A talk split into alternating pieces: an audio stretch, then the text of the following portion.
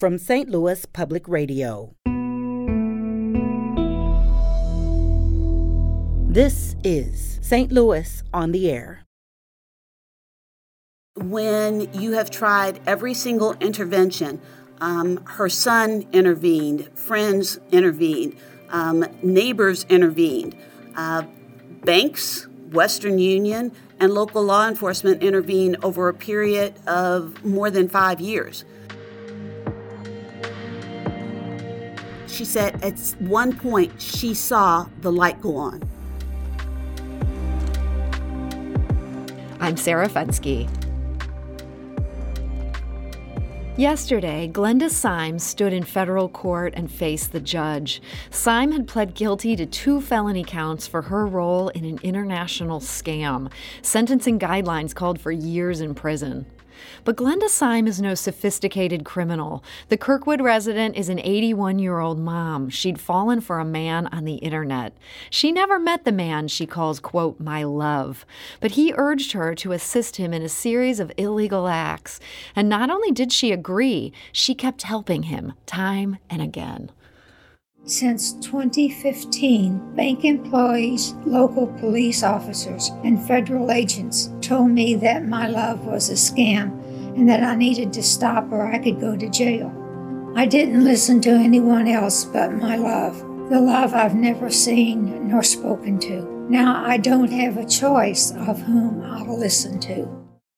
And that is Glenda Syme. She became the poster child for money mules last fall. And after pleading guilty to 2 felony counts of identity theft, she faced the music in federal court yesterday. And joining us now with more on this story and more on these fraudulent schemes that have ensnared and victimized so many Americans is Tracy Berry. Tracy is the assistant U.S. attorney who prosecuted this case for the Eastern District of Missouri. Tracy, welcome. Thank you. And we're also joined today by Ryan Kroll. He's a St. Louis-based writer whose deep dive into this story appeared in the January 19th issue of the Riverfront Times. Ryan, welcome. Hey, thanks for having me. So, Tracy, Glenda Syme was sentenced yesterday. She was facing 4 years in prison, accused of being a money mule. What exactly did she do? In essence, Ms. Syme became the conduit for criminal fraud, criminal proceeds. She started out by receiving Western Union moneygrams that were sent to her. She then took enough to pay the transfer fees and maybe a little bit for herself, and then she passed on that money to other individuals. She then graduated to receiving electronics that her love mailed to her. She took those, pawned them, mailed the proceeds to her love. And this continued over and over again. The scheme became more sophisticated. The amounts of money grew. And the victims ranged from individuals who were romance fraud victims to businesses whose accounts were compromised over the internet. And Glenda Syme herself, she kind of started out as one of these victims. She genuinely believed that this man that she had never met was romantically interested in her, Tracy? She believed that from the beginning to the end.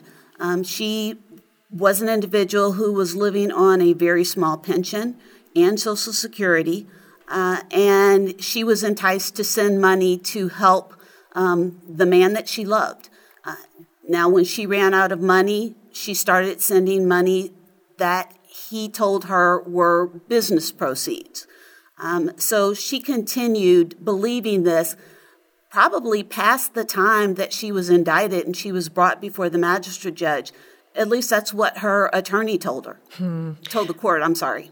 So this is an 81-year-old woman. I think just seeing her face was such a sad thing for so many of us who followed this case. I'm sure it gave you no joy to have to prosecute her. Why did it have to come to that?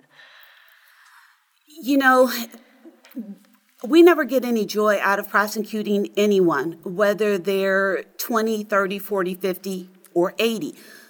The problem is that when you have tried every single intervention, her son intervened, friends intervened, neighbors intervened, banks, Western Union, and local law enforcement intervened over a period of more than 5 years, and she still kept engaging in the fraud. At some point, when you start having other romance victims losing, over $100,000 from their own retirement, there's a time where there has to be an escalation of interventions. So, Ryan Kroll, this is such a tragic case, but it's not just Glenda Syme. How rampant have these kind of scams and snaring Americans become? Yeah, I think it depends a little bit on who you ask. I think the one thing that's certain is that they've become more prevalent since the pandemic, as people are more isolated, more alone. I know I saw that in 2020, I think the sort of romance scam industry, I guess you could call it, was something like $140 million of losses from senior citizens. And then in like the St. Louis region specifically, I think in the Eastern District of Missouri, the FBI said something like 300 complaints a month about these scams targeting seniors. And I think the average loss was something like $8,000. So that would be $2.4 million of losses to these romance scams, just kind of in our area per month alone. Tracy, so this is keeping you pretty busy, just trying to stay on top of all these various ways people are reaching into others' bank accounts. Absolutely. We had indicted an individual.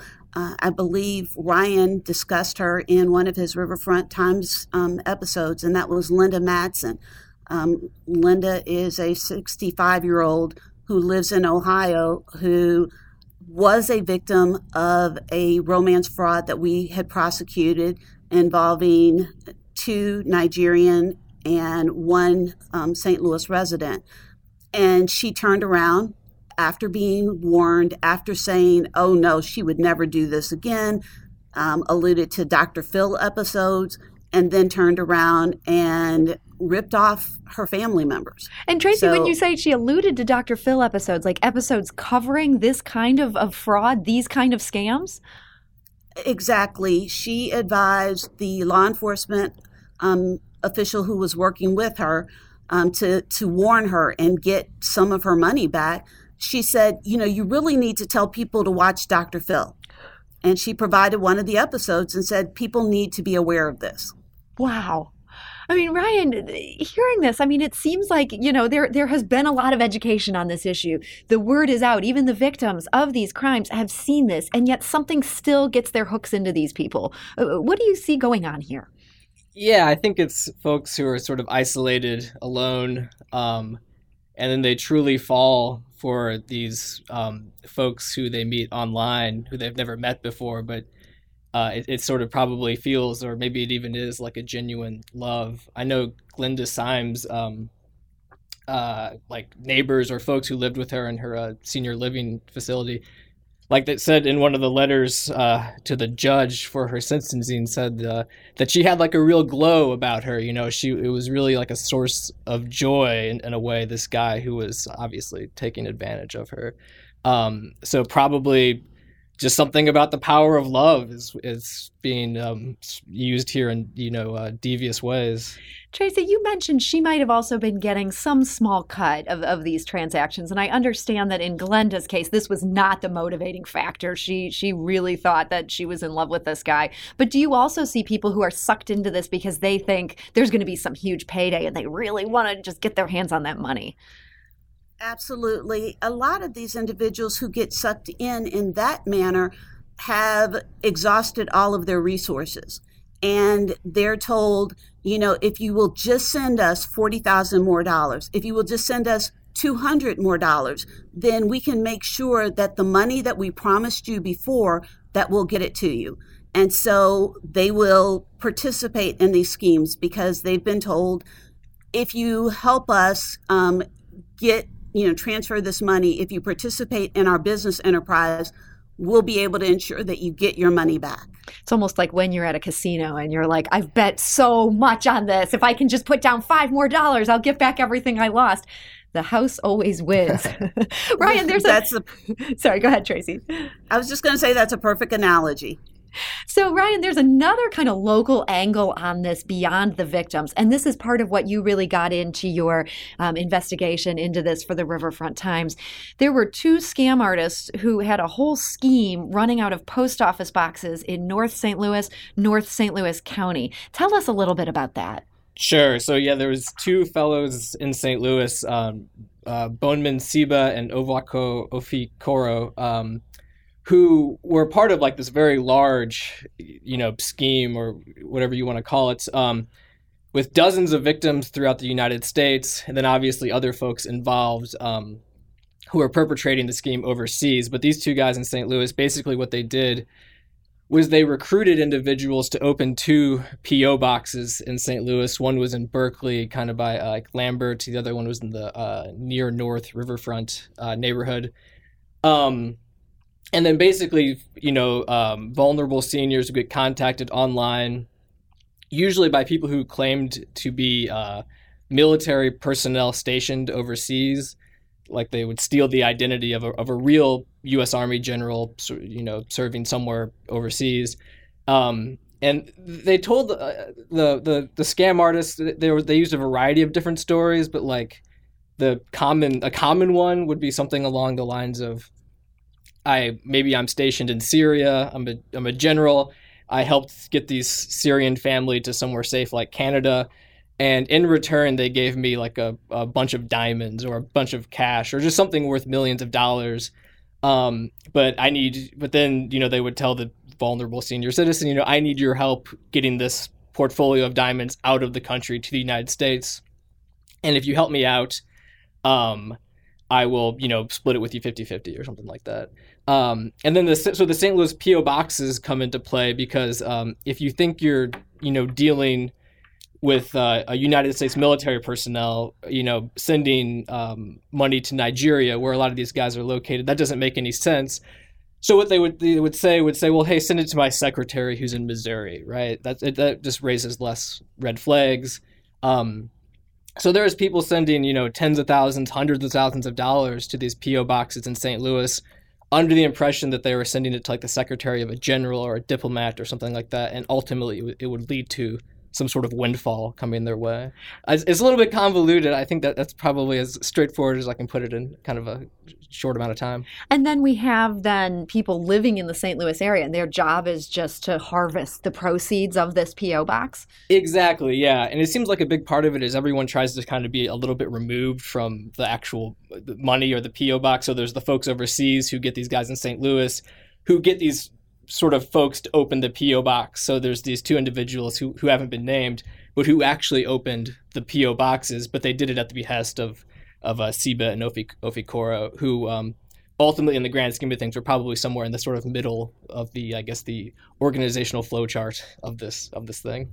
We're talking today to Ryan Kroll. He's a St. Louis-based writer, has done a deep dive on this issue for the Riverfront Times. We're also joined by Tracy Berry. She's the assistant U.S. attorney who has been prosecuting these cases for the Eastern District of Missouri. That includes the case of Glenda Syme, who went from being a victim to being an accomplice and was sentenced yesterday in federal court. Tracy, thinking about this scheme involving the P.O. box and all the money coming into that, as Ryan explains, there's a lot of layers, and it seems like they kind of worked at covering their tracks a little bit. This seems like something that's enormously complicated for the U.S. Attorney's Office to try to drill down and figure out who's actually behind these scams. It is enormously difficult. It is enormously complicated. Fortunately, members in my office do not do this alone. In fact, it is just fantastic agents with the Postal Inspection Service, the FBI, and Secret Service who do the major drilling down. When they have present these cases to us, they have talked to victims. They have uncovered so much of the information that we need to have a successful prosecution. And time again, they hear the stories firsthand of these victims. And it's just heartbreaking. So these two post office boxes we're talking that are related to these two guys that Ryan is referring to, these were set up in 2019. Tracy, do we have a sense of just how much money they were able to funnel through those particular post office boxes before you guys shut down this operation? We estimate it was in excess of $1 million. What happened is the Postal Inspection Service was able to identify express mail packages that had gone to those post office boxes and then traced it back to the victims. Some victims did not want to participate, did not want to talk to investigators. They were ashamed, or they continued to believe the fraudsters. And for those individuals, we were not able to ascertain what their losses were. For those that did talk, that's how we came up with the losses in excess of $1 million. Mr. Ofikoro and Mr. Syme are both will be sentenced later, and they were both Nigerian nationals who were lawfully residing in the United States. As a result of, various immigration processes. So, Tracy, they were here lawfully. Could that status change and they might end up getting deported depending on what happens with this sentencing that is still to come? That is certainly something that could occur. It was discussed at the change of plea hearing. It is set out as a possibility in their plea agreement, and they've acknowledged it. So, yes, that is definitely a possibility. Earlier, a few years ago, we indicted and sentenced Hamed Akande, who actually had participated in the scheme when he was in Nigeria and then was a money mule using his estranged wife's residence to engage in the same conduct. And immigration authorities are not catching this when they're vetting these applications. It sounds like some people started in Nigeria and end up here. Is there a concern that system is not working the way that it ought? They would have no way of vetting that and catching it. Just as we have United States citizens like Ms. Syme that are engaged in this conduct, it takes a lot to uncover this type of conduct. So it is not something that would come up in the immigration process unless they had been convicted in Nigeria or even charged in Nigeria. And that is, they do have prosecutions in Nigeria. They do work with the United States government. And I don't want to just say Nigeria because we have these individuals in Saudi Arabia, in Canada, all across the globe. So, Ryan, hearing Tracy talk about all this, it sounds like authorities are doing everything they can to get a handle on this, and there's a lot of good investigators working on it. It also sounds kind of like a game of whack-a-mole. They get the people behind this one post office box. Somebody can just go open another post office box in a matter of weeks. Yeah, totally. And then also just the ease with which, maybe an account can get banned on Facebook, but it's very easy to make a new one to start reaching out to folks again. I know one victim I talked to who was a 70-year-old in Mississippi. It sounds like she cooperated with Tracy's office, wholeheartedly, enthusiastically. And we've kind of stayed in touch a little bit in the last few weeks. And she keeps saying, people keep, trying to do this again and again. And I'm, blocking them, sending screenshots to investigators, that sort of thing. But yeah, whack-a-mole is a good analogy.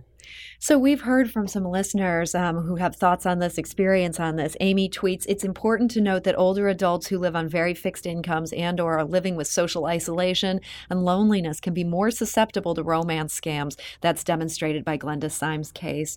We also got an email from Eddie. He writes, quote, I discovered an elderly lady living in the same building as I do. She fell in love with a scam artist who's made her believe he's her ex-boyfriend from high school. This scam artist had her believing he's some big executive. Whenever he needed money, she would send it. Most of the money transfers involved using wire transfers or gift cards. She even bought a couple brand new iPhones for him. Of course, she ended up sending the cell phones to some other address. Here lately, he's been sending her checks to cash. The past several months, she has opened at least 2 or 3 different bank accounts. Everyone who knows her has tried to talk sense into her, but she only listens to what her quote-unquote fiancé says. They have never met, never held hands, never gone out on a date, never kissed. One of these days, it's all going to come to an end. She'll get arrested and go to jail. The money trail leads to her. That is an email from Eddie. Tracy, I imagine hearing that email, you're just having a sense of déjà vu. Yes, a scary sense of déjà vu because, like you said, this is a game of whack-a-mole. I would hope that if Eddie finds the link with the public service announcement, that he would share it with his neighbor. Do not get discouraged. Just that law enforcement is willing to work with individuals to warn them and to try to get them to stop. It works sometimes. Sometimes a visit from a federal agent makes all the difference in the world. And what their friends do, what their loved ones do, can make a difference. So I just urge people, don't give up on them. Don't stop. Tracy, it was interesting hearing how in the scheme that Eddie detailed, this wasn't just some random general. I think a lot of us might be suspicious if a general was suddenly in our Facebook inbox, but, sort of a distant person we'd never met. This was somebody masquerading as an ex-boyfriend. Is that something where you've seen people go to that level of getting into somebody's personal life? Absolutely.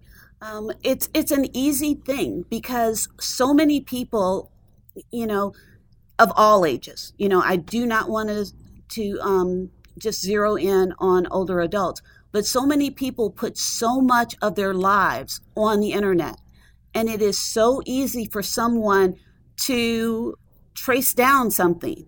And in a lot of cases, individuals will say, yeah, we met at such and such church, and I'm now living in Canada, but I saw you on Facebook and I thought about you and I just wanted, to reach out to you.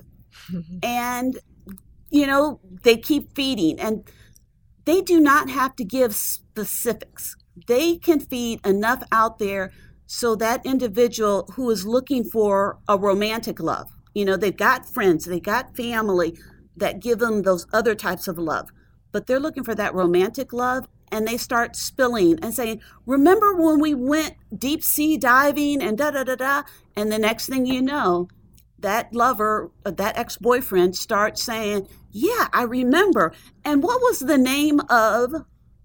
Those things happen all the time. Boy, there's just a level of manipulation there that, wow. And no wonder this is so hard to combat. That brings us back to Glenda Syme. This is an example of somebody where the prosecutors tried, the police tried, everybody kind of tried to wake her up before it was too late. Ryan, you mentioned you'd read these letters that came in before her sentencing. Reading those yesterday was just heartbreaking. Oh, totally. Yeah, a lot of people were in her corner for sure. Yeah, and you think maybe someone who is sort of isolated, lonely, be particularly vulnerable to this. But other folks I talked to, said that they, they had a husband or a boyfriend who was a live-in partner and, were working full-time jobs and had a good relationship with their kids, seemingly had kind of very full lives who still, full social lives who still fell for this. So, yeah, just it's a tough it's a tough thing to know exactly how to combat. Anybody could be susceptible. So, Tracy, I couldn't help but notice that even the prosecutor's office came into yesterday's sentencing saying, hey, we know the guidelines are calling for 4 years. We don't want to see this woman go to prison for 4 years. Is part of that related to that clip from a video we played earlier? She allowed herself to become the poster child for this in an attempt to warn others. That was it in a nutshell. That was something that the government recommended. There's an area where the court can consider someone who has exhibited extreme remorse, not just that they said, I'm guilty, and not just that they said, I'm guilty early, but has taken extensive steps to demonstrate their remorse. By her making herself the poster child, by her making herself the target to people, to trolls, she has exhibited extreme remorse. And so that was a big part of it. The other part is the United States Probation Office has some sterling officers who can supervise her and get her the resources that she needs so that she does not fall prey to this again. I think that was something that the judge definitely considered. He had the probation officer address that issue. He had the defense counsel address the issue, and he had me address that issue. And so he ended up sentencing her to probation. She will not do any time in prison. And yet, looking at this and the toll that it's had on her life, in many ways, her life has been ruined by this. Tracy, that message, as much as it's a really hard message to hear, a sad message, are you hoping that's what we take from all this? Definitely. You know, one of the things that struck me was when her attorney mentioned how she sat down with Ms. Syme and went through each document and went through everything piece by piece by piece over a period of days, weeks.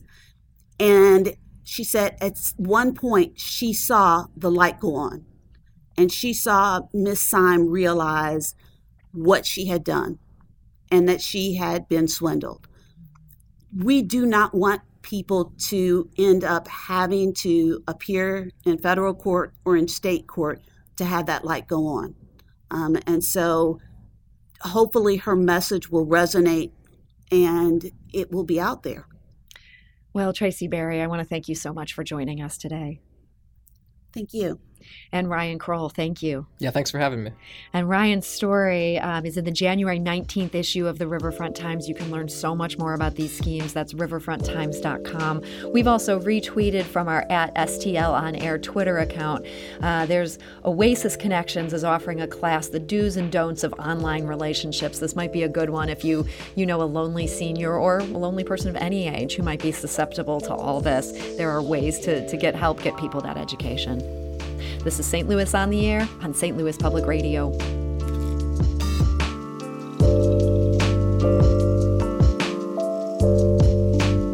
This episode was produced by Sarah Fenske and Evie Hemphill, with audio engineering and podcast design by Aaron Doerr. Our executive producer is Alex Hoyer. St. Louis on the Air is a production of St. Louis Public Radio. Understanding starts here. Do you find yourself regularly listening to episodes of St. Louis on the Air? Suggest us to a friend you think might enjoy our conversations. And leave us a review and rating on Apple Podcasts on the App Store. It's the simplest way to help people discover our show. Thanks. St. Louis Public Radio is a member-supported service of the University of Missouri-St. Louis.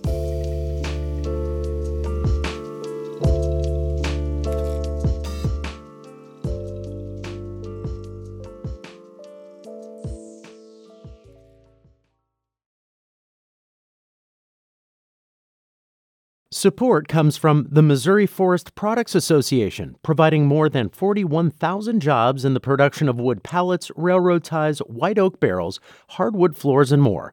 Details at choosewood.com.